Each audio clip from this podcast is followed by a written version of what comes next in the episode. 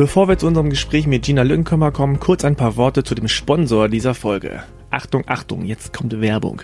Aber die sollte man sich vielleicht mal anhören, denn es geht um sportspar.de. Und hier ist der Name Programm. Denn sportspar.de ist ein Webshop, der zu 100% mit Restposten arbeitet. Also Sportbekleidung, Sportaccessoires, die nicht jetzt gerade aus der aktuellen Kollektion stammen, sondern aus der letzten oder auch vorletzten. Das macht die Sachen aber überhaupt nicht äh, schlechter, sondern einfach nur günstiger. Und ganz ehrlich, die Preise sind der Hammer. Zum Teil mit krassen Rabatten, so dass man erstmal denkt, das kann nicht sein. Aber es ist so. Da gibt's ja mal Sportschuhe von Adidas, Essex oder New Balance schon ab 30 oder 40 Euro. Und coole Sachen.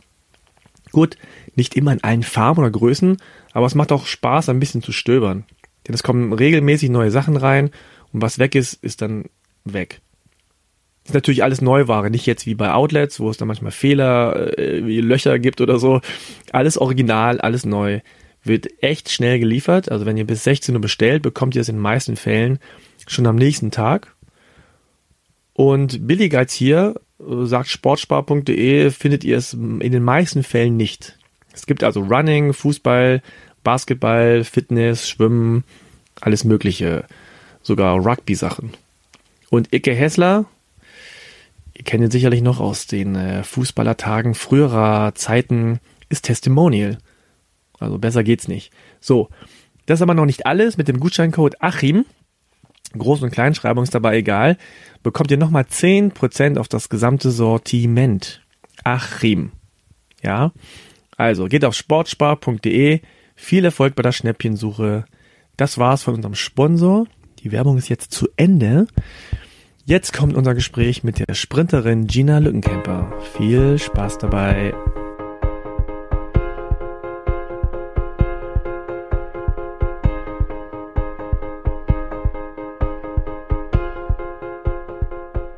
Ja, herzlich willkommen zu einer neuen Ausgabe vom Achim Achilles Podcast. Äh, mein Name ist Frank Jong und ich bin heute hier im Hotel Holiday Inn in Berlin, genau neben der Mercedes-Benz Arena mit Gina Lückenkämper.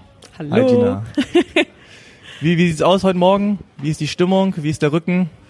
Ja, der Rücken ist jetzt äh, ganz gut. Der äh, ist mit dem weichen Bett im Hotel nicht ganz so gut klargekommen, aber ich wurde äh, gestern gut von den Physiotherapeuten hier vor Ort behandelt und äh, haben das alles dann wieder in den Griff bekommen, wurde wieder alles gerade gerückt und alles wieder dahin, wo es hingehört und jetzt ist wieder alles in Ordnung. Erzähl kurz ähm, gestern vom E-Stuff Indoor. Wie lief es? Ja, ich sag mal, die Zeiten, die ich letzten Endes gelaufen sind, bin, äh, sind ganz okay. Ähm, aber mit meiner Performance an sich bin ich nicht so wirklich zufrieden. Ähm, ich habe äh, zwei wirklich schlechte Starts hingelegt und das hat mich halt extrem geärgert oder ärgert mich auch jetzt noch. Einfach aus dem simplen Grund, weil ich halt in der letzten Zeit ähm, schon bei einem anderen Wettkampf und auch äh, im Training halt deutlich besser gezeigt habe, dass ich es deutlich besser kann. Und dann ist es halt umso ärgerlicher, wenn man das halt einfach gerade bei so einem Event wie hier dann jetzt halt nicht auf die Bahn bringen kann. Der Start ist ja immer so der Knackpunkt bei dir, oder? Ja, das war er schon immer. Ähm, Geht schon immer gut los. Ja, ja, wenn es schon immer gut losgehen Ja. würde, dann wäre das ja noch umso schöner. Nee, ähm, mit dem Start hatte ich schon immer Probleme, überwiegend eigentlich immer mit der Reaktionszeit.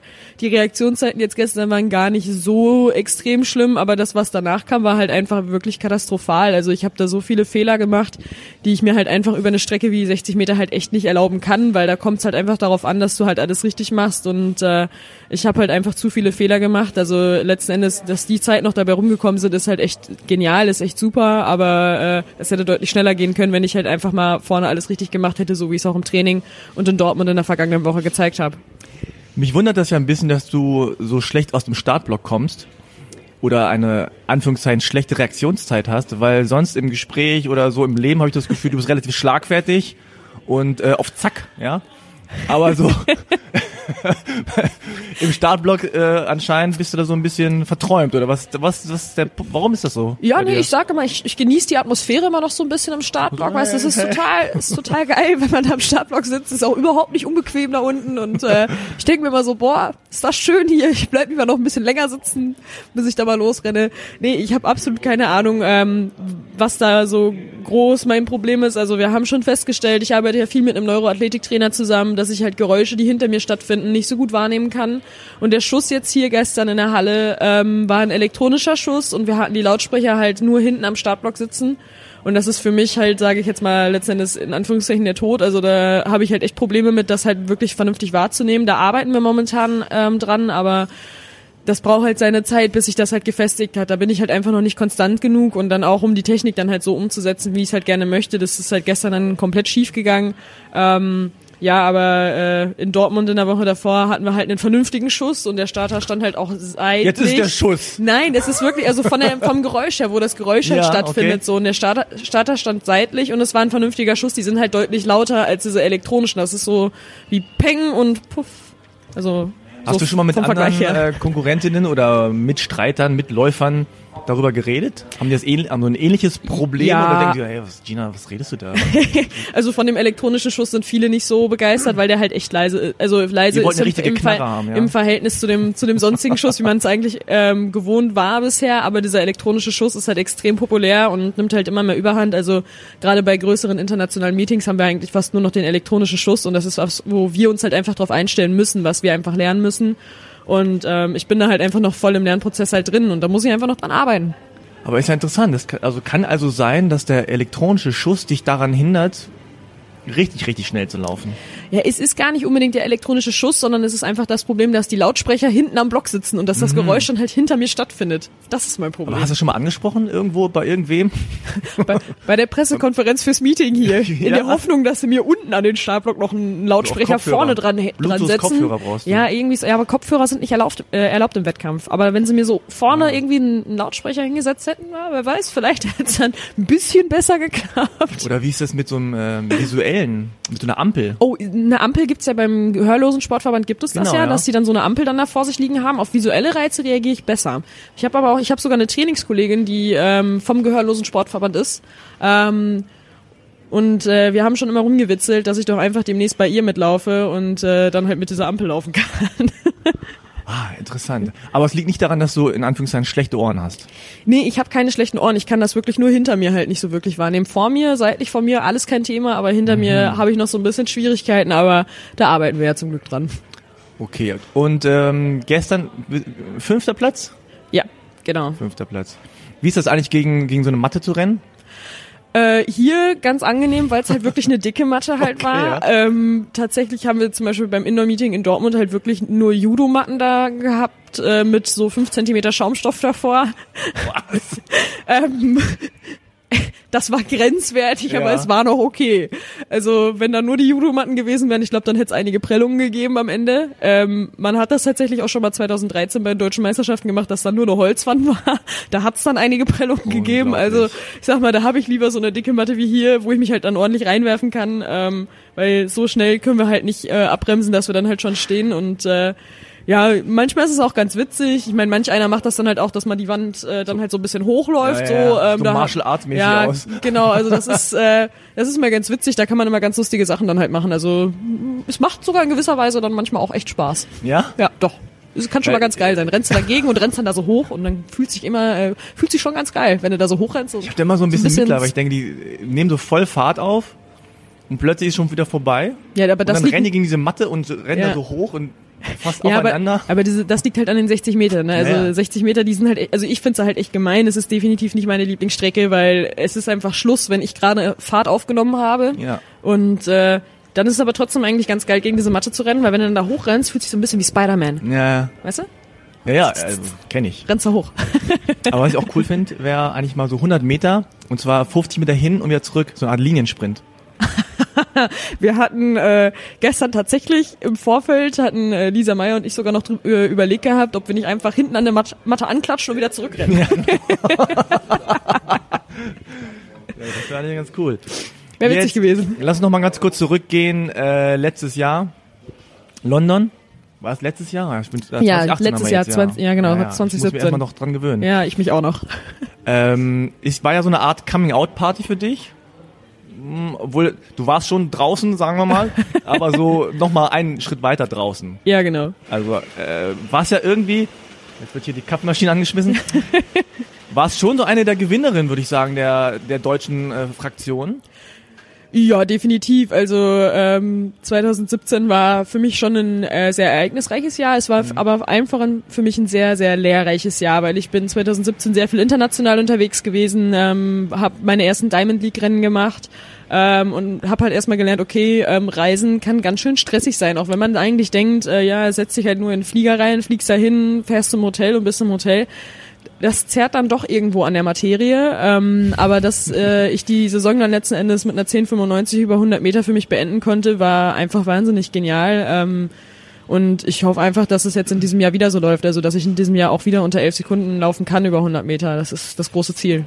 Ich meine, du als Sprinterin hast ja immer dieses, dieses Ziel oder den Wunsch, den Traum, 10 vor dem Komma auf 100 Meter. Und dann hast du es erreicht und du hast auch ein bisschen Tränen in den Augen bei dem Interview danach. Äh, hat dich das noch lange begleitet, so dieses so, ich hab's geschafft, oder ist es eher so, okay, next?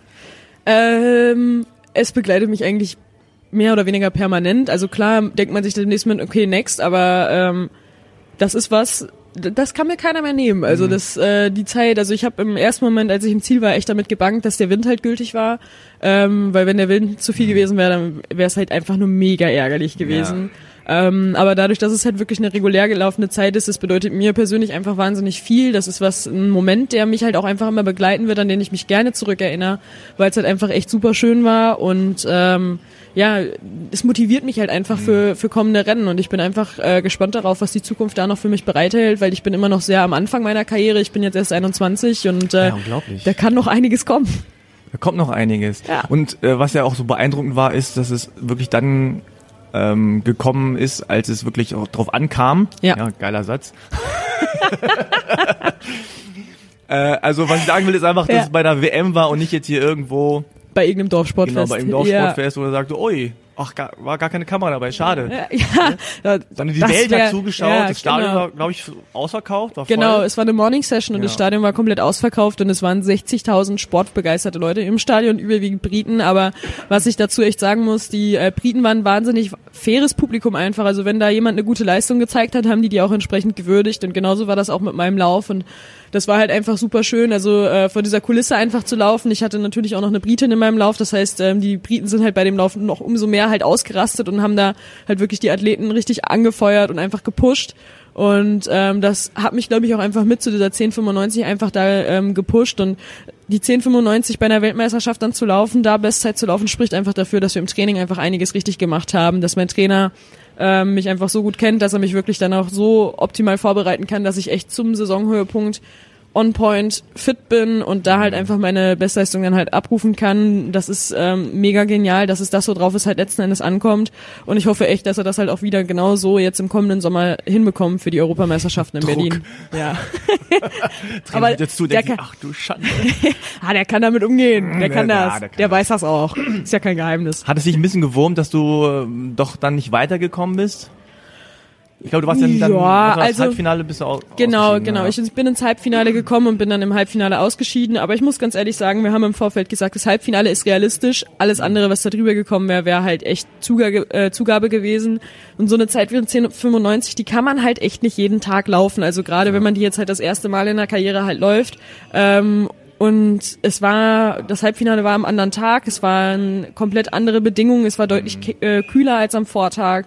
Und äh, wir haben halt echt lange auf der Bahn gestanden, schon in unseren Zweiteilen, die halt einfach wirklich sehr knapp sind. Und dann musst du halt echt gucken, dass die Muskulatur nicht auskühlt. Und mir sind leider die äh, Oberschenkelvorderseiten ein bisschen ausgekühlt. Die haben mir nach dem Rennen unfassbar wehgetan. Ich habe wahnsinnige mhm. Schmerzen gehabt, habe danach noch Ewigkeiten bei der Physiotherapie gelegen. War aber nicht die einzige mit dem Problem. Meine beiden Schweizer Kolleginnen, die Mujinga Kambunchi und die Salome Kora, hatten beide genau das gleiche Problem. Ähm, also hatten auch beide da echt Schmerzen in der Oberschenkelvorderseite. Ähm, ich wäre super gern noch das Finale mitgelaufen, aber äh, es hat halt einfach noch nicht sein sollen. Aber da habe ich dann halt einfach gesagt, ich habe das erreicht, was ich erreichen wollte. Ich habe die 10 vors Komma bekommen. Ich war im Halbfinale bei Weltmeisterschaften dann halt beim nächsten Mal. Ich arbeite mich langsam vor. 2015 war nach dem Vorlauf für mich Schluss, jetzt war nach dem Halbfinale für mich Schluss und nächstes Jahr. Aber was heißt, dann ja doch, nee, jetzt kann ich ja schon sagen, nächstes, nächstes Jahr, Jahr, machen wir es dann einfach noch eine Runde ja, oder weiter. bei der EM dann hier in Berlin. Ja, bei der EM sowieso. genau, das, das ist ein Muss. Ja, das ist ein Muss, ja. Ähm, du hast gerade deinen Trainer angesprochen, du bist immer noch bei demselben Trainer, Trainer, aber nicht mehr bei demselben Verein. Genau, ja. Du bist jetzt gewechselt von Dortmund nach Leverkusen. an deinem T-Shirt, also ich sehe es, die anderen, die Zuschauer, äh, Zuhörer hören es natürlich nicht, äh, sehen es natürlich, oh Gott. den's nicht. Guten Morgen. Ja, guten Morgen. ähm, Bayer Leverkusen. Genau. Hast du schon für dich bemerkt, was da anders läuft? Wie es äh, hat sich schon was gebracht Ja. in der kurzen Zeit? Äh, oder denkst du so, ach, das ist eigentlich dasselbe in Rot? Ähm, ja, es ist äh, tatsächlich sind sie beide rot gewesen. Äh, also so, Dor oh, die Dortmunder ja, waren auch rot je, je. und äh, jetzt in Leverkusen ist auch rot. Das heißt, äh, von den Trikotfarben her hat sich für mich halt einfach wirklich gar nichts geändert. Das Trikot ist nach wie vor von Adidas, das Trikot ist nach wie vor rot. Also da ist eigentlich alles gleich geblieben. Ähm, aber ähm, das Umfeld von den Gegebenheiten vor Ort, von den Trainingsbedingungen her, ist halt einfach deutlich professioneller. Ähm, die Halle in Leverkusen steht mir halt wirklich permanent zur Verfügung. Das heißt, ich kann immer trainieren, wann ich es will, wann ich es brauche ähm, und bin dann nicht ähm, ja darauf angewiesen, halt zu gucken, wann die Halle halt irgendwie geöffnet hat und wann sie mal wieder gesperrt ist für äh, Hallenfußball-Stadtmeisterschaften oder sonstige Sachen, ähm, wo ich halt echt sage, das kannst du halt nicht machen. Also die Leichtathleten in ihrem eigenen Haus äh, waren halt immer die Gelackmeierten in Dortmund, waren immer die, die das Nachsehen halt hatten. Und das ist in Leverkusen halt wirklich komplett anders. Ähm, das war in Dortmund was, wo jetzt nicht der Verein was für konnte, sondern was halt einfach da letzten Endes halt auch mit am USP halt einfach lag, weil wenn die die Halle halt vermieten äh, an andere, dann ja hatten wir halt die Arschkarte gezogen. Ähm, ist in Leverkusen halt wirklich komplett anders. Da kann ich immer in die Halle, wann ich es brauche, wann ich meine, ich müsste jetzt trainieren und äh, ich bin echt super happy. Ich fühle mich super wohl da. Ich bin doch mittlerweile jetzt schon direkt eigentlich angekommen. Also äh, fühle mich da einfach im Verein sehr wohl und bin einfach sehr glücklich dort vor Ort. Ähm, ich habe Physiotherapie direkt auch in der Leichtathletikhalle mit drin, also da ist eine kleine ähm, Praxis noch mit drin. Ähm, habe da ein tolles Physioteam direkt äh, mit dabei. Also es ist einfach, äh, es macht mich rundum glücklich und äh, um gute Leistung zu bringen, muss ich einfach rundum glücklich sein. Und ich habe für mich als Sportlerin einfach das optimale Umfeld gesucht und habe das auch in Leverkusen gefunden. Ja. Wie sieht denn so ein alltäglicher Trainingsablauf äh, bei dir aus? Also sagen wir mal, du bist jetzt, fährst, wann, wann heute fährst du wieder nach? Nee, ich fahre jetzt am Sonntag wieder zurück. Ah, okay. Ja, ich habe mir gedacht, ich nehme mir eine Ah, kleine Auszeit, wenn ja. ich schon mal hier bin. Ja, ne? Berlin halt. Ja, Ne? Berlin halt, genau. Äh, ja, ich sag mal, ähm, ich fahre immer fest mittwochs nach Leverkusen, fahre dann meistens zu 11 Uhr hin. Das bedeutet, ich fahre so Viertel vor zehn, zehn Uhr rum fahre ich los, ähm, fahre circa eine Stunde dann äh, zu der Uhrzeit. Also ich sag mal, ich habe das große Glück, dass ich mir meine Trainingszeiten ja selber halt aussuchen kann und dann legen wir uns das Training natürlich so, dass wir nicht zu den Stoßzeiten fahren müssen. Ähm, somit brauche ich dann auch wirklich nur eine Stunde eigentlich äh, nach Leverkusen, es sei denn, es gab mal irgendwie einen, einen großen Unfall oder äh, sonstiges. Das kann halt immer mal vorkommen. Nach Dortmund bin ich eine Dreiviertelstunde gefahren, das heißt, es ist echt nur ein Unterschied von 15 Minuten letzten Endes, den ich da mehr fahre. Ähm, ja, und wenn ich dann in Leverkusen bin, geht's in der Halle, dann ähm, haben wir mal ein lockeres Warm-up, dann wird halt erstmal vernünftig trainiert. Und äh, wenn ich dann halt mit meinem Training fertig bin, geht's dann erst, erst nochmal direkt in eine Physiotherapie, da gibt's einen Kaffee und dann werde ich behandelt und dann äh, ja, ist Gina rundum glücklich und dann fährt sie wieder nach Hause. Das war's schon. Ja, tatsächlich. Ähm, ich bin nicht die, die am meisten trainiert, ähm, aber das, was wir tra trainieren, ist halt äh, wirklich effektiv und äh, sagen da dann halt äh, lieber Qualität statt Quantität und äh, das funktioniert bei mir halt auch wirklich hervorragend. Also ich komme damit wirklich gut zurecht. Bei Sprintern oder bei Sprinterinnen auch ist ja das das Ding, du, du kannst ja nur an bestimmten Dingen arbeiten. Also äh, da gibt's jetzt keine große Taktik, oder? Nee, Taktik jetzt nicht so, weil bei uns ist es halt von vorne bis hinten voll durchknallen dann Ja, halt, also da genau. wird voll durchgeknattert. Ähm, das beschreibt eigentlich ganz gut. Ähm, ja, aber äh, ansonsten ähm, haben wir halt auch tatsächlich viel Technik, an der man Mhm. arbeiten kann. Also ähm, sei es jetzt im Laufen als auch äh, im äh, sei es im Laufen als auch äh, dann letzten Endes ähm, ja gerade am Start dann halt einfach Sprinten halt auch unfassbar viel mit Technik zu tun. Das meint man oftmals gar nicht, da denken viele Leute gar nicht dran, aber ähm, da steckt einiges mehr hinter, als einfach sich auf die Bahn zu stellen und mal eben irgendwie zu laufen. Ähm, und von daher haben wir da halt viel intensives Techniktraining. Mein Trainer arbeitet deswegen sehr extrem viel mit mir im Koordinationsbereich, also machen wirklich extrem viele Koordi-Übungen. Ähm, So Live-Kinetik und so ein Kram? Also Ball hochhalten und gleichzeitig. Ja, nee, wir machen das wirklich dann im, im Laufen dann halt immer. Also Okay. wirklich im Laufen dann irgendwelche Sachen. Also ähm, zum Beispiel, dass ich nur mit dem einen Bein laufe, das andere Bein die ganze Zeit gestreckt runterhängen lasse und dann noch im Rhythmus mitklatsche. Mhm, ja, okay, sowas, Ähm, ja. ja, äh, es sieht wirklich, ich mache mich da regelmäßig zum, zum, Ob zum Obst der Woche äh, Ja. in der Halle. Ähm, aber es funktioniert und wir machen das Ganze halt einfach, weil wir das Gehirn halt einfach damit ordentlich ansprechen wir äh, wollen. Wir wollen das Gehirn herausfordern. Das schafft der Uli auch regelmäßig. Ich bin auch regelmäßig platt nach diesen Einheiten, weil die halt echt einfach intensiv sind, weil man da halt einfach so auf sich auf so viele Dinge gleichzeitig einfach konzentrieren muss. Ich meine, klar, man sagt ja mal Frauen und Multitasking. Haha. Mhm. Ja, es funktioniert tatsächlich. Äh, ich habe auch schon bei diesen ähm, Einheiten dann halt mal zwischendurch singen dürfen. Ähm, das heißt, ich hab, bin mit einem Bein gelaufen, mit dem anderen nicht. Äh, hab geklatscht und dabei noch äh, gesungen. War super genial. Was hast du da gesungen? Ähm, und ich flieg wie ein Flieger. Und das hat geklappt oder? oder? Es, es hat geklappt, äh, mehr, mehr schlecht als recht, weil äh, Singen ist jetzt nicht so äh, zu 100% mein Ding. Aber äh, es hat funktioniert und äh, das war die Hauptsache. Also es, ähm, es war echt nicht, war echt nicht leicht. Also äh, sollte man echt mal ausprobieren. Es war echt ganz witzig eigentlich im Prinzip. Also du machst ähm, verschiedene Bewegungen, singst dabei. Ich stelle mir vor, dass du dann wahrscheinlich zwischendurch immer aufhörst zu singen, oder? Ja, also bei den ersten Versuchen tatsächlich. Also da habe ich zwischendurch aufgehört zu singen, dann bin ich in großes Gelächter ausgebrochen, weil ich es einfach echt witzig auch einfach fand. Ähm, aber äh, im Nachhinein hat es dann wirklich auch geklappt und äh, da war ich wirklich stolz einfach auf mich, mhm. dass ich das äh, geschafft habe, dass ich das gemeistert habe. Ähm, aber der Uli kommt halt regelmäßig mit irgendwie solchen verrückten Dingern da um die Ecke, wo halt wirklich kein Mensch äh, weiß, was er damit letzten Endes halt vorhat, aber er will halt einfach damit das Gehirn fordern, das Gehirn ansprechen, ähm, das Gehirn reizen und äh, es funktioniert halt wirklich super gut und äh, mir macht's halt auch ehrlich einfach Spaß, weil es einfach was anderes ist. Mhm. Was mich immer so fasziniert ist, wenn man äh, 100 Meter Läufer in Zeitlupe sieht, dann merkt man erst, dass die sich sehr, sehr, sehr spät aufrichten. Ne? Ja. Ich weiß nicht, nach wie vielen Metern machst du das? Unterschiedlich. Ich richte mich leider Gottes noch immer viel zu früh auf. Also ich habe äh, zum Beispiel auch gestern einer meiner Fehler. Mhm. Ich äh, stand nach zwei Schritten schon fast senkrecht und das darf, das darf, das darf halt einfach echt nicht sein. Also hallo. Ähm, hallo ja, wirklich. Also es war so nach dem Motto: Hallo Welt. Oh Scheiße, ich muss vorwärts rennen. Ja. Ähm, nee, also bei 60 Metern hast, sieht man teilweise sogar echt noch Sprinter, die äh, fast die kompletten 60 Meter halt äh, mit dem Kopf unten sind und halt einfach gar nicht sehen, wo sie hinrennen. Ich meine, zum Glück läuft man da halt auch einfach dann nur geradeaus.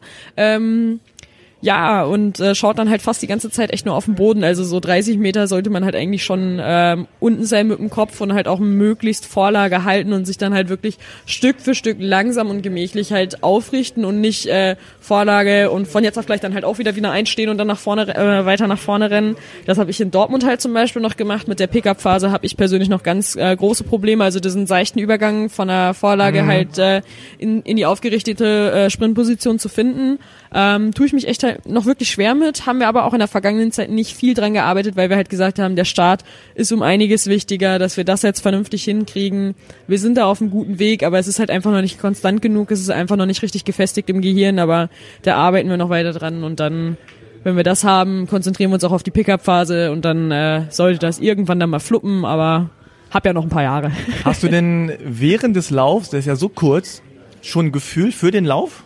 Ja, das merkt, ja. also jetzt gestern zum Beispiel habe ich von vornherein gemerkt, war scheiße, was ich gemacht habe. Und das, scheiße, ja wirklich, also direkt in beiden Läufen. Ähm, denn ich habe noch nicht mal zehn Meter gebraucht. Also ich habe wirklich einfach, weil okay. der Start so scheiße war, habe ich mich halt direkt sofort geärgert an Ort und Stelle und habe dann halt einfach, ja wirklich, also gerade im Vorlauf, im Vorlauf habe ich ja wirklich nur Mist gemacht. Also ich äh, bin sitzen geblieben, ich bin gestolpert, ich habe einmal mit dem Fuß in den Boden reingehackt und bin dann erst losgelaufen. Also wirklich schlechter kann man es halt echt nicht machen. Ähm, also wirklich nicht. Und ich war sofort sauer und bin dann halt einfach irgendwie noch hinterhergerannt habe das Beste raus gemacht. Ähm, ich sag mal, okay, kann sich schon sehen lassen, wenn man dann trotzdem noch vor einer Michelle Ai und einer Tiana Bartoletta ins Ziel kommt. Äh, das sind welche, die mich sonst über 100 Meter regelmäßig platt gemacht haben in der Vergangenheit und jetzt lasse ich die halt über 60 Meter stehen. Ähm, spricht dann doch wieder in gewisser Weise für mich, aber äh, ja, es war definitiv nicht das Rennen, wie ich es haben wollte. Ähm, es hätte deutlich besser laufen können, wenn ich da nicht so viel Mist gemacht hätte. Und äh, man merkt eigentlich relativ früh, ob das ein gutes Rennen jetzt gerade ist oder nicht. Also ähm, in London hast du das ja. gemerkt, dass es ein gutes Rennen war, die genau, 1095? Genau, also in London, äh, man kennt ja auch seine Konkurrenz, die da halt auf der Bahn steht, gerade bei Weltmeisterschaften. Und als ich da an denen vorbeigeflogen bin, habe ich halt gemerkt, okay, geil, das muss richtig schnell sein. Und da habe ich mir gedacht, den Fehler wie in Erfurt, dass ich dann rausnehme und austrudel ja. schon vorher, den mache ich jetzt nicht, weil ich sage, ich will diese verfluchte 10 vors Komma. Mhm. Und es hat funktioniert und da bin ich auch einfach super happy drüber, dass ich da halt auch einfach dann durchgezogen habe und nicht abgebremst habe, wie ich es in Erfurt gemacht habe. In Erfurt habe ich mich ehrlich gesagt im Nachhinein dann doch ein bisschen drüber geärgert, mhm. habe dann aber gesagt, okay, dann hat es halt einfach noch nicht sein sollen. Es war mhm. einfach noch nicht meine Zeit, unter 11 zu laufen. Ähm, das habe ich mir dann für die Weltmeisterschaften aufgehoben ja. und ich denke, das kann man dann mal machen. Ich habe mir den Lauf nochmal angeschaut und ähm, hatte so eine gewisse Ähnlichkeit zu Usain Bolts Läufen. Die, er ist ja auch kein großartiger Starter gewesen, aber ja. du hattest so, so eine Art Boost. Ne? Irgendwann nach, ja. nach ein paar Metern kamst du von hinten so, man hat das Gefühl gehabt, so wui, ja. noch einmal so den fünften Gang eingelegt und bist du an, an den anderen vorbeigeflogen. Ja. Das ist schon immer äh, faszinierend, wie das dann noch so das ist auch wirklich ein, ein, ein, unfassbar geniales Gefühl, wenn man das halt äh, erleben kann, wenn man das erleben darf, ähm, an der Konkurrenz und ich sag mal ähm, praktisch vorbeizufliegen. Ähm, ist wirklich einfach genial, macht mega viel Spaß, macht richtig Laune, ist ein unfassbar geniales Gefühl, weil das beflügelt einen dann noch mal mehr. Ähm, ich sag mal, ich äh, bin ja eine Athletin, die das in ihrer Karriere schon öfter erleben durfte, an anderen Leuten vorbeizulaufen, weil ich ja am Start halt immer erst hinterher renne. Das heißt, ich muss dann erst im Nachhinein immer vorbeilaufen. Ähm, Wobei es auch wirklich schon, schon Spaß gemacht hat, in Dortmund dann halt mal von Anfang an vorne mitzurennen. Also das äh, möchte ich gerne so rum dann lieber jetzt öfter haben, als äh, dass ich immer erst hinterher renne. Ähm, weil das Hinterherrennen ist nicht ganz so geil. Ähm, ja. Ich meine, wenn man dann dran vorbeifliegt noch an den anderen, dann ist es schön, aber äh, ansonsten nicht so. Und in London, ja, ich weiß nicht, also als ich dann äh, gemerkt habe, dass ich neben die anderen gekommen bin, da ist bei mir halt wie nochmal so ein Schalter im Kopf halt umgelegt worden und äh, dann ging es halt erst recht richtig ab. Ich konnte da locker bleiben. Also es war wirklich ein, ein sehr, sehr guter Lauf, war immer noch kein perfekter Lauf, weil es halt vorne wirklich dauer auch nochmal wieder ein paar Probleme gab. Aber ähm, es war ähm, Fingerzeig in die richtige Richtung einfach und ich bin im Großen und Ganzen mit dem Lauf aus London halt wirklich sehr zufrieden. Ja. Hast du denn so ein Vorbild, ist Usain Bolt so ein Vorbild für dich? Ich persönlich mache mir ehrlich gesagt nicht allzu viel aus Vorbildern. Also ähm, ich habe jetzt wirklich keine großen Vorbilder ähm, im Sprint, also auch jetzt nicht, was die, was die Technik betrifft, weil ich einfach sage, jeder Mensch bringt andere körperliche Gegebenheiten ähm, mit ähm, in den Sport halt einfach und muss einfach schauen, dass er halt aus seinem Körper das möglichst Beste halt rausholt, dass er mhm. die Technik findet, die für seinen Körper und für seine ja Gegebenheiten, die er einfach schon mitbringt, ähm, am besten passen. Ich finde, wir sind da für mich halt auf einem ganz guten Weg, aber wenn man so Richtung Vorbilder guckt, dann wäre für mich eigentlich mehr ein Vorbild sonst ähm, der äh, britische 400 Meter Sprinter, der ähm, Derek Redmond, der ist bei Olympischen Spielen mit als Favorit ins Finale gegangen, hat sich nach 150 Meter den Beuger gerissen und ist äh, mhm. sein Finale aber trotzdem noch zu Ende gelaufen. Wo ich halt sage, ähm, das ist was, wo ich einfach wahnsinnig großen Respekt vor habe, mhm. ähm, dieser Kämpf Kampfgeist da einfach ähm, nicht aufzugeben und trotzdem ähm, das Ganze halt einfach durchzuziehen. Ähm, das ist was, wo ich einfach wahnsinnig großen Respekt vor habe, was mich wahnsinnig auch einfach berührt und äh, wo ich halt sage, also wenn äh, wenn es darum geht, ähm, ein Vorbild im Sport zu haben, dann ist für mich halt wirklich jemand ähm, im Sport ein Vorbild, ähm, der halt einfach, ja, der muss nicht unbedingt alles erreicht haben, aber ähm, der muss halt einfach wirklich ähm, Sportler mit Leib und Seele sein und ähm, Derek Redmond verkörpert das für mich einfach dadurch, dass er mhm. da halt wirklich ähm, dann trotzdem bis ins Ziel gelaufen ist, weil er gesagt hat, ich bin hier bei Olympischen Spielen und ich möchte meinen Lauf auch beenden. Mhm. Glaubst du, dass Usain Bolt sauber ist? Dazu möchte ich mir ehrlich gesagt nicht äußern. Ähm, solange wie ihm nichts nachgewiesen wurde, mhm. ist er sauber. Ja. Ähm, und äh, ich glaube, mehr, mehr muss man dazu halt auch einfach nicht sagen. Ihm wurde nichts nachgewiesen äh, bisher. Ich glaube, wenn ihm jemals was nachgewiesen worden wäre während seiner aktiven Karriere, wäre das ein unfassbar großer Schaden für die Leichtathletik auch gewesen. Mhm. Ähm, er ist der schnellste Mann der Welt. Ähm, das ist was, was ihm keiner nehmen kann. Und äh, ich hoffe auch einfach, äh, dass er sauber ist und ich hoffe, dass ich in diesem Glauben auch einfach bleiben kann. Ja. Hast du ihn schon mal getroffen oder wie ist so der Kontakt mit anderen Sprintern und anderen Läufern? Also auch international kennt man sich, äh, sagt man sich Hallo oder guckt man sich, beugt man sich und macht nur so, ey, du, also ich, auf der Bahn. Also ich, ich finde es mittlerweile ganz witzig, weil mittlerweile kennt man mich seit London. Ähm, also das hat sich halt wirklich drastisch geändert seitdem. Also Usain Bolt habe ich auch schon tatsächlich halt mehrfach gesehen. 2015 in Peking dann das erste Mal bei meinen ersten aktiven Weltmeisterschaften. Und es war schon sehr, sehr beeindruckend, dann ähm, sich neben einem Usain Bolt fürs Staffelfinale dann halt warm zu machen. Dann äh, machte er dann neben mir genau die gleichen Cardio-Übungen wie ich und äh, dann ist man da schon mit großen Augen, guckt mal so rüber und denkt sich so, oh, Usain Bolt! Und ich bin auch hier! Yay! Also ist schon ein geiles Gefühl. Ähm, der Houston hat sich 2015 dann tatsächlich sogar noch da beim Aufwärmen Spaß mit mir erlaubt. Ich bin ein unfassbar leicht schreckhafter Mensch. Eigentlich ah. sollte man meinen, dass ich gerade deswegen gut aus dem Startblock rauskomme, ja. weil ich mich vom ja. Schuss erschrecke und dann ja. ne, raus. Klappt aber nicht so. Schade. ähm, nee, der Houston hat sich dann Spaß rausgemacht und hat von jetzt auf gleich, ich bin zurückgegangen, war ein bisschen in Gedanken und war so, hm, ja, gerade nicht ganz bei der Sache. Und dann hat der Houston hinter mir so ganz schnell so irgendwie auf, so. dem, auf dem Boden da rumgetippelt halt so, Ja. also so, ich weiß nicht, es war irgendwie war es komisch und ich bin voll in die Luft gegangen und habe mich voll erschrocken.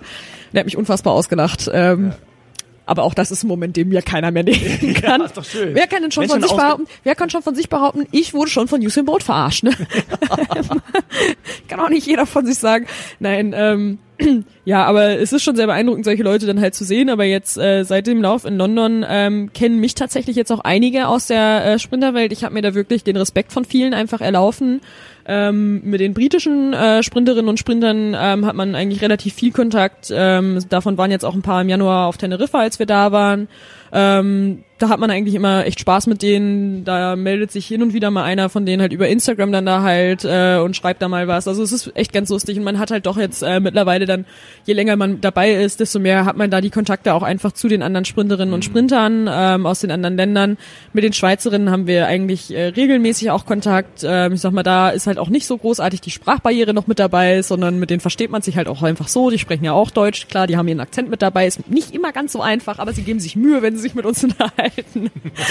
Und ähm, ja, dann halt auch international gesehen, wie gesagt, äh, es kommt immer mehr und je mehr man damit dabei ist, ähm, desto mehr hat man da auch den Kontakt. Und bei mir ist es halt echt so, oder dass ich halt echt krass gemerkt habe, seit diesem 1095 Vorlauf aus London, ähm, habe ich mir halt echt den äh, Respekt der internationalen Sprintszene halt wirklich erlaufen und äh, das Augenmerk ist dadurch auch mehr auf mich gerutscht. Also ich wurde äh, im, in der Vorbereitung aufs Halbfinale halt echt akribisch beobachtet auf dem Aufwärmplatz von allen. Ähm, war eine ganz neue Situation für mich, äh, für mich halt einfach da bei so einem Wettkampf dann halt so beobachtet zu werden von allen, weil das waren dann äh, ja der der Trainer von Elaine Thompson, der dann da auf einmal guckte, wo ich so gedacht habe, so wow, okay, ich hab's geschafft.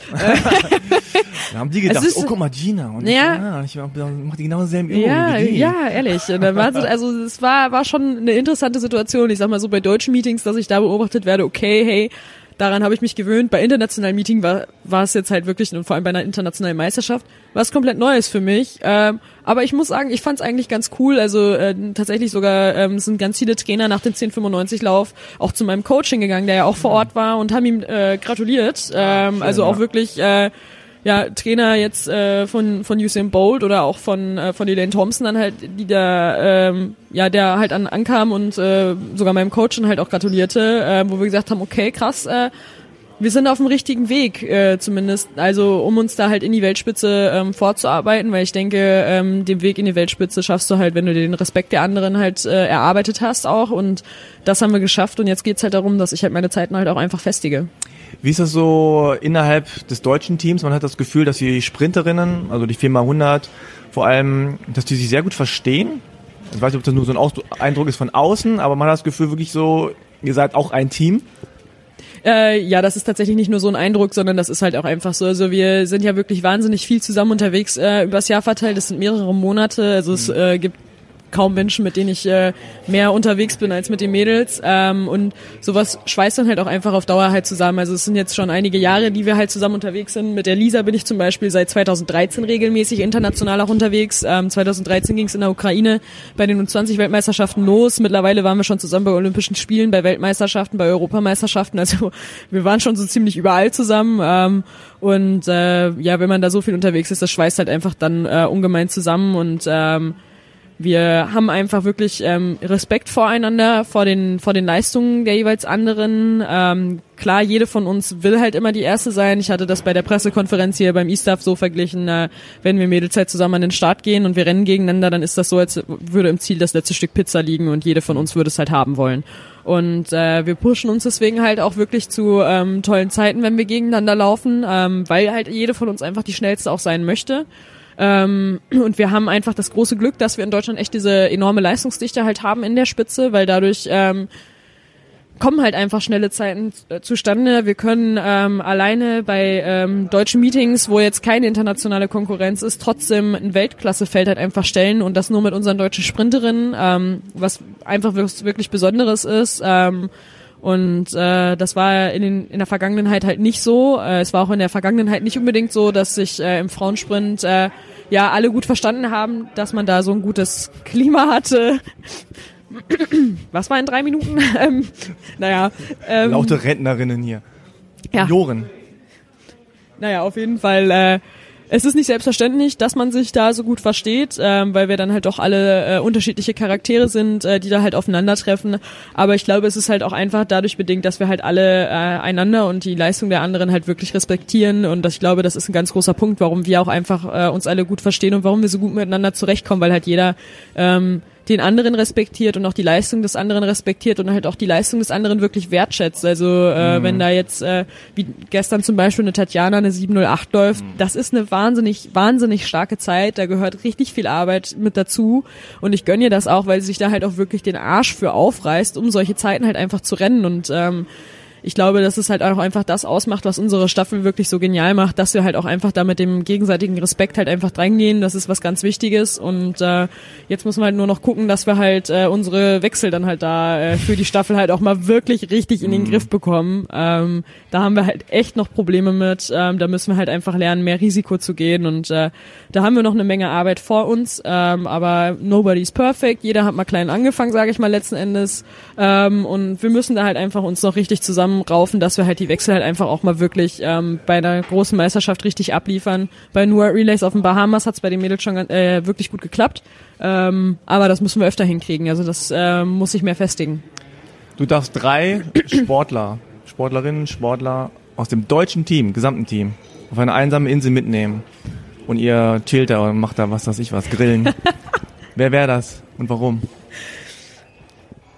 Schwierige Frage, okay. Also ich sag mal, die, muss man jetzt die, die, also die, ja, also die erste Person, die ich auf jeden Fall mitnehme, ist halt die Rebecca Hase, weil die Becky halt mhm. einfach mit einer meiner besten Freundinnen ist und äh, da weiß ich, da wird's immer witzig. Ähm, die Becky ist auch dann sehr kreativ, was äh, Essenseinfälle oder sonst was betrifft. Also ein Baumhaus bauen und so. Ja, also Becky würde auch direkt mit mir ein Baumhaus bauen, definitiv. Ähm, also die Becky würde ich auf jeden Fall mitnehmen.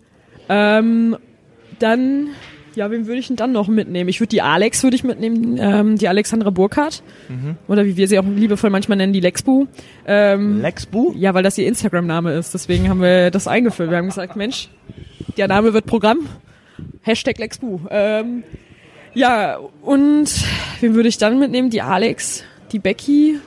Weil es mit den beiden, also da ist wirklich dann unfassbar witzig.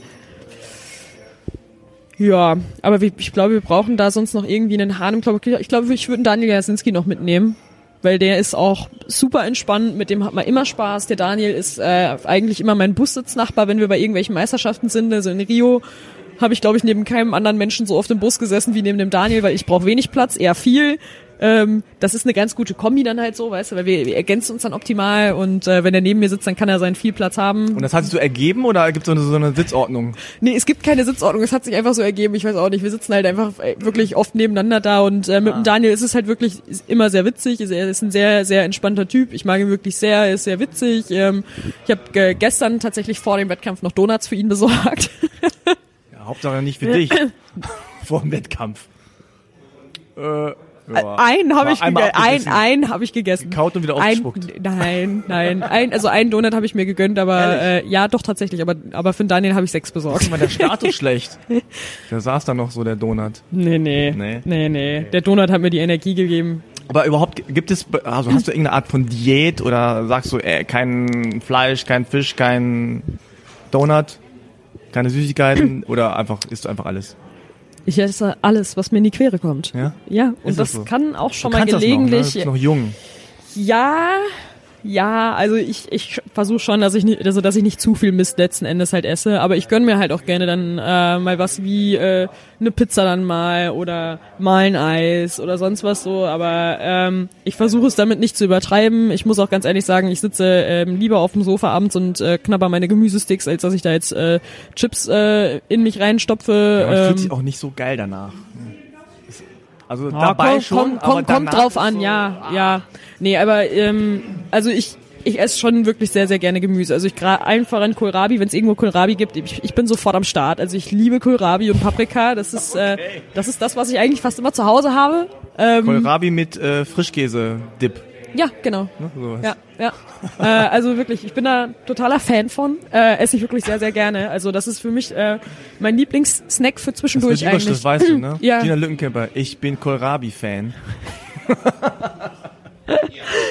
oh Gott, was habe ich mir ja, hier jetzt gerade eingebrockt? Oh nein. Aber, nein, aber ähm, du bist ja sowieso relativ aktiv Also auch außerhalb des Sports, so Ja. reitest, wenn ich das richtig... Genau, äh, ja. Ich habe dir die Fotos gestern gesehen in, in dem neuen Berlin 2018 Magazin Ja, genau. von Jim Rakete. Ja, ist schön geworden. Mit Picasso heißt dann. genau, Picasso heißt er ja. Oder äh, wie wir ihn immer nennen, Piki. Ähm, Piki. Genau, das ist der Spitzname, den er von der Tierärztin bekommen hat, wo ich mir genau gedacht habe, warum bin ich da nicht drauf gekommen? äh, Ah, so ah, naheliegend. Es ist so naheliegend. Piki, ähm, ist so ja, es ist so einfach und ich bin nicht drauf Ich habe gekommen. immer Picasso aber, gesagt, ich Ja. Dummi. Ja, aber da hatte ich ihn halt auch wirklich noch nicht lange. Ähm, nee, ich habe den Piki äh, 2016 im September gekauft nach meiner Saison, hatte mich, hatte ihn 2016 im März das erste Mal gesehen, mich in das Pferd verliebt und habe gesagt, der muss es sein und kein anderer. Dabei wollte ich eigentlich gar kein Pferd kaufen und war gar nicht auf der Suche nach einem Pferd und tada, jetzt habe ich eins. Da warst du plötzlich Ja. Da Auf einmal war er da. Nee. Pferdemarkt und hast Nee, ich war nicht auf dem Pferdemarkt. Ich war tatsächlich, war ich, ähm, ich war ein Pferd, was ich sehr lange geritten bin, was mich sehr lange ähm, begleitet hat, über sechs Jahre, ähm, war ich bei seiner neuen Besitzerin besuchen und ähm, der steht halt mit seiner neuen Besitzerin wieder bei seinem Züchter, wo ähm, die Mama meiner Freundin ihn halt auch damals her hatte.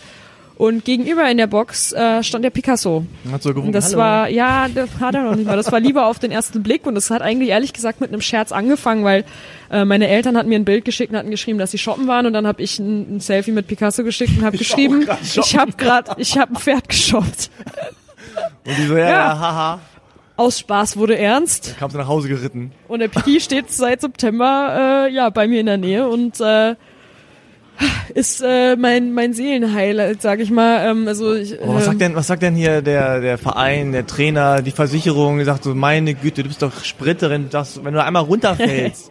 Ähm, ich bin tatsächlich, also ich bin tatsächlich vom Piki bisher einmal runtergefallen, kann man es nicht nennen, weil ich bin abgesprungen, weil äh, er, ich bin ohne Sattel geritten in der Halle und äh, Ohne saß, Sattel? ja und äh, saß einmal kurz unsicher, saß einmal kurz unsicher im Galopp in der Kurve oben drauf und da, der ist, äh, er ist noch sehr jung und da war er in so einer Pubertätsphase gerade und dann testet er halt sehr gerne und möchte halt gerne Chef werden und dann hat er halt mal ein paar Bocksprünge eingelegt und da habe ich gemerkt, okay, das wird doof und bevor es irgendwie doof wird, bin ich halt kontrolliert abgesprungen und stand dann halt direkt neben ihm und habe ihn festgehalten. Du bist noch so gegen die Matte gelaufen am Ende. Nee, nee da gab's keine Matte. Ich bin einfach nur runtergesprungen in den Sand, stand halt neben ihm und hatte ihn dann halt direkt. Da war lustigerweise war Rebecca Hase da, die hat das sogar gefilmt. Ach, nee. Da gibt's sogar ein Video von. Ich bin direkt an Ort und Stelle wieder draufgesprungen und bin einfach weiter galoppiert. Ähm, da war die Becky sehr perplex, damit hat sie nicht gerechnet. Cowboy-Style. Cowgirl. Ja, man gönnt sich ja sonst nicht. Das war aber auch erst in der Off-Season. Ähm, also äh, es war nach der Saison, nach dem Sommer. Ähm, ich habe jetzt tatsächlich seit äh, dem vierten ersten noch nicht wieder auf dem Pferd draufgesessen. Ich war zwar oft am Stall, aber ähm, habe ihn dann meistens so laufen lassen und habe mit ihm einfach ein bisschen gespielt oder geschmust. Ähm, weil es halt einfach jetzt nicht reinpasste, weil es dann immer zu dicht äh, am nächsten Wettkampf halt dran gewesen wäre, wo ich halt gesagt habe, hm, nee, lass ich dann lieber und äh, ich kenne den Picky jetzt mittlerweile dann halt auch schon ganz gut, dass ich halt einfach merke, wann er gut drauf ist und wann er nicht gut drauf ist und wenn er einen schlechten Tag hat, dann müssen wir es gar nicht versuchen und wenn ich einen schlechten Tag habe, brauchen wir es auch gar nicht äh, erst versuchen, weil Aber hast du denn schlechte Tage? ja auch ich Wirkst habe mal nicht so, als hättest du schlechte Tage. ja, doch, also auch ich habe einfach mal Tage, wo ich halt einfach mies drauf bin oder halt einfach schlecht gelaunt bin, weil es halt einfach alles mal wirklich sehr viel war an einem Tag oder so und ähm, ja, dann äh, überträgt sich sowas halt auch einfach sonst ganz schnell aufs Pferd und dann gehe ich halt einfach ganz gerne einfach mit ihm eine Runde spazieren, wie mit, man, wie mit einem Hund halt einfach, nur dass mein Hund dann halt ein bisschen größer ist, so 1,60 am Rücken, aber was soll's. Nein, Das und ist mein Hund. ja, das ist mein Hund. Ähm, nee, und äh, genieß einfach nur die Zeit dann einfach am Stall dann halt mal mit ihm. Aber mein Trainer war tatsächlich äh, einer der größten Befürworter von diesem Pferdekauf. Ähm, der ähm, hat von Anfang an gesagt, also ich, ich als ich den Picky damals gesehen hatte, den das erste Mal und mich da direkt in ihn verliebt habe, habe ich am selben Tag noch Training gehabt in Dortmund damals. Und ich bin nach Dortmund gekommen ins Training und habe Uli nur von diesem Pferd vorgeschwärmt und habe gesagt, ja, ja, hm. und sein sein Züchter hat halt auch gesagt, ja, also Gina, dir dir würde ich einen verkaufen und dann hab ich sag und hm und der Uli hat damals direkt gesagt, mach es. Ich sag, wie? Ja, mach es, sagt er. Das tut dir gut. Weil der Uli weiß halt, ähm, das Reiten ist schon immer eine Leidenschaft von mir gewesen und immer wenn ich am Stall war, konnte ich wahnsinnig gut abschalten. Da hilft der Picky mir heute noch wahnsinnig gut bei. Ähm, der Kai Pflaume sagt immer so schön, therapeutisches Reiten hilft. Äh, Kai zu- Pflaume? Ja. Den, äh, denn jetzt auf Kai Pflaume? weil er die Regeln, der kommentiert auch zwischendurch immer wieder bei mir mit Therapeut, therapeutisches Reiten soll helfen, habe ich gehört. Ähm, ist zustande gekommen, weil er mich damit ärgern wollte, äh, als die Dortmunder gegen die Bayern verloren haben im Dezember. Ähm, ah, okay. Ja, und dann kam er zu mir an, hat mir die Hand auf die Schulter gelegt und hat gesagt, Gina, therapeutisches Reiten soll helfen, habe ich gehört. War schon Der ein bisschen Kai. gemein, ja. Äh, nee, und ähm, mir tut's aber wirklich tatsächlich echt gut. Also Picasso ist für mich wirklich ähm, wie eine Therapie, ist äh, für mich wie ein Therapiepferd. Ähm, und, Er bringt auch äh, irgendwie so eine Ruhe rein. Ne? ja, Einen eben, Ausgleich. eben, genau. ja, Gedöns hier. ja, So wirklich. wie Podcast ja. aufnehmen und so ein Quatsch. Unfassbar stressig. Ja. Äh, nee, also äh, der ist wirklich, also ähm, der Piki tut mir halt einfach gut und mein Trainer was, weiß halt schon immer, dass mir halt Pferde einfach gut tun, dass ich da immer abschalten kann und ähm, war schon vorher, als ich noch kein eigenes Pferd hatte, immer darauf am Drängen, Gina, warst du mal wieder am Stall, seh zu, dass du mal wieder zum Stall kommst, weil er einfach weiß, wie gut mir das tut. Ah, ist cleverer Und- Trainer, merke ich. Ja, das hat er, hat er wirklich drauf. Das Also muss man ihm echt lassen. Ja, Psychisch, äh, das ist bei mir vor allem wirklich extrem wichtig. Also wenn ich vom Mhm. Kopf nicht zu 100% da bin, dann macht das Training auch keinen Sinn. Und äh, da hat der Uli wirklich ein Händchen für. Das merkt er wirklich schnell. Und wir haben dann tatsächlich auch schon Einheiten gehabt, wo wir, wo ich zum Training gekommen bin, von vornherein gesagt habe, du, heute ist einfach wirklich komplett Käse, ist komplett scheiße. Und dann sind wir einfach Kaffee trinken gegangen. Mhm. Haben wir tatsächlich dann kein Training gemacht, sondern wirklich nur Kaffee trinken. Also auch sowas ist äh, bei Uli und mir tatsächlich möglich. Ähm, andere Leute packen sich da an den Kopf, nur äh, wenn ich mit dem Kopf halt nicht zu 100% da bin, kann ich noch so viel trainieren. Es macht dann einfach keinen Sinn, weil es bleibt halt einfach nicht hängen und ich gehe dann auch mit keinem guten Gefühl aus dem Training raus und das bringt's mir dann halt auch einfach nicht. du bist auch nicht so ein Jogger-Typ, oder? So, so einen langen Lauf. Ach, ich muss mal meinen Kopf freikriegen und ich. ja, hier wird gelacht im Hintergrund. Oder vermieden zu lachen. Wie gemein. Nein, also ich bin tatsächlich nicht so äh, der Ausdauertyp. Das ist nicht so äh, nicht so mein Ding. Also früher bin ich tatsächlich viel Langstrecke sogar gelaufen, also bis 10 Kilometer hoch. Aber als Kind denkt man halt auch nicht darüber nach, dass man nicht mehr kann, sondern man rennt halt einfach weiter. Ähm, das ist heute nicht mehr so ganz so mein Favorite. Also tatsächlich äh, so ein Fünfer halte ich noch durch äh, aus dem Stegreif. Das äh, habe ich schon das ein oder andere Mal äh, bewiesen, aber es ist echt nicht so echt nicht so mein Favorite. Also ich mache das wirklich nicht gerne. Ähm, da habe ich nicht so viel Freude dran. Also Joggen ist nicht so äh, nicht so ganz mein Ding. Das ist einfach ich setze mich dann lieber aufs Pferd und lasse laufen, ähm, als dass ich selber laufe, wobei auch das echt anstrengend ist und wirklich auch an der Ausdauer äh, halt letzten Endes geht. Also wenn ich lange nicht mehr auf dem Pferd gesessen habe, äh, im Sommer habe ich halt zum Beispiel auch durch London ähm, vier Wochen lang äh, oder über vier Wochen lang nicht auf dem Pferd gesessen und als ich dann mal wieder drauf gesessen habe, ich war so schnell platt und fertig damit und war am Pumpen. Und hab gesagt, toll, ich glaube, ich, für, für mich war es echt anstrengender in dem Moment als fürs Pferd. Ähm, Guckt nur so, hm, was ja, äh, wirklich. Also da habe ich echt von meinem Pferd bemitleidenswerte Blicke bekommen, ne? Das war schon traurig. Plötzlich kam kein Pflaum um die Ecke und hat nur gesagt, Therapeutisches therapeutisches Reisen, ja. Nein, also es ist tatsächlich, ähm, ja, es, also äh, Reiten ist schon echt auch anstrengend und geht halt auch mit an die Ausdauer dran. Denkt und man nicht äh, so, ne? ja, Mhm. denkt man nicht so, ist aber tatsächlich so, ähm, die Becky, wenn die in der Offseason bei mir ist, hat sie bisher auch jedes Mal dann auf dem Pferd jetzt gesessen und äh, jedes Mal, wenn sie auf dem Pferd drauf sitzt, freut sie sich und sagt dabei auch wirklich immer sofort, ähm, ich weiß genau, woher du deine Bauchmuskeln hast und äh, hat dann auch die Tage, wo sie dann bei mir ist, immer, also sie macht ja immer dann Reiterferien, hat dann immer mit Mus ordentlich Muskelkater zu kämpfen und ich habe einen Heidenspaß, weil sie geht dann echt wie ein Cowboy. Das ist total geil. Ähm, sorry Becky, aber es, ist, es sieht wirklich lustig aus. Aber das weiß sie auch und äh, sie setzt sich trotzdem wieder drauf, auch wenn sie Macht Muskelkater die vielleicht auch hat. schneller am Ende. Ja, also mich macht schnell, ne? Also ich sag mal, bei mir funktioniert's, warum dann nicht auch bei anderen? Was ist jetzt so für 2018 noch geplant? Am Ende steht, oder nicht am Ende, aber im August ist ja, Ja, im August äh, das Highlight hier äh, in Berlin dann halt auch wieder ähm, die Europameisterschaften vom 7. bis zum 12. August. Ähm, das ist für uns deutsche Leichtathleten halt einfach wirklich das Highlight des Jahres, wo wir alle äh, akribisch darauf hinarbeiten, wo wir halt wirklich äh, auch fit sein wollen, wo wir glänzen wollen, äh, wo wir Medaillen holen wollen und äh, das ist für uns das große Ziel einfach in diesem Jahr. Ja. Und dazwischen ein bisschen ein paar Meetings noch, ein paar Sachen. Ja, das steht aber noch nicht fest, was wir da so für Meetings dann halt äh, laufen. Aber da gucken wir mal. Ich äh, hoffe, dass ich auch wieder ein paar Diamond League Rennen äh, machen kann, dass ich halt auch mich einfach wieder auf die internationale Bühne im Vorfeld schon wieder äh, begeben kann und auch gegen die internationale Konkurrenz laufen kann. Und dann schauen wir mal weiter. Alles klar, dann wünsche ich dir und äh, alle anderen äh, wahrscheinlich auch eine gute Zeit. Danke. Gute Zeiten auch. Und äh, Gute ja, Starts. Gute Start, ja, guten Start. Für, für gute Ziele. Nee, also ähm, Ja, Berlin 2018 wird eine große Sache und ich denke, da, du bist auch so ein Typ, der dann da auch glänzen will und auch glänzen wird. Wird schon klappen. davon kannst du dem ausgehen. Start. Danke, ja. Okay, danke, dass du da warst. Super, sehr gerne. Ciao. Ciao. Das war unser Gespräch mit Gina Lückenkämper. Ich hoffe, es hat euch gefallen. Vielen Dank auch an den Sponsor dieser Folge, sportspar.de. Vergisst nicht, die Seite zu besuchen. Nochmal zur Erinnerung, mit dem Gutscheincode Achim bekommt ihr 10% auf das gesamte Sortiment auf die eh schon echt krass günstigen Preise. Groß- und Kleinschreibung ist egal. Achim. Das kriegt ihr hin. Besorgt euch ein paar neue Laufschuhe, irgendwas Feines für den Frühling, damit ihr schön aussieht auf der Laufstrecke. Sportspar.de. Nochmal kurz erklärt, Markenprodukte, Neuware, original, schnell geliefert. Geht da mal drauf, stöbert ein bisschen rum und wie gesagt, es kommen immer mal wieder neue Sachen rein, also bleibt da dran. Ja, die Kollegen arbeiten schon gar nicht mehr, die sind dann nur noch drauf. Sportspar.de ist der Sponsor dieser Folge gewesen. Viel Spaß beim Shoppen, macht's gut, bis zum nächsten Mal.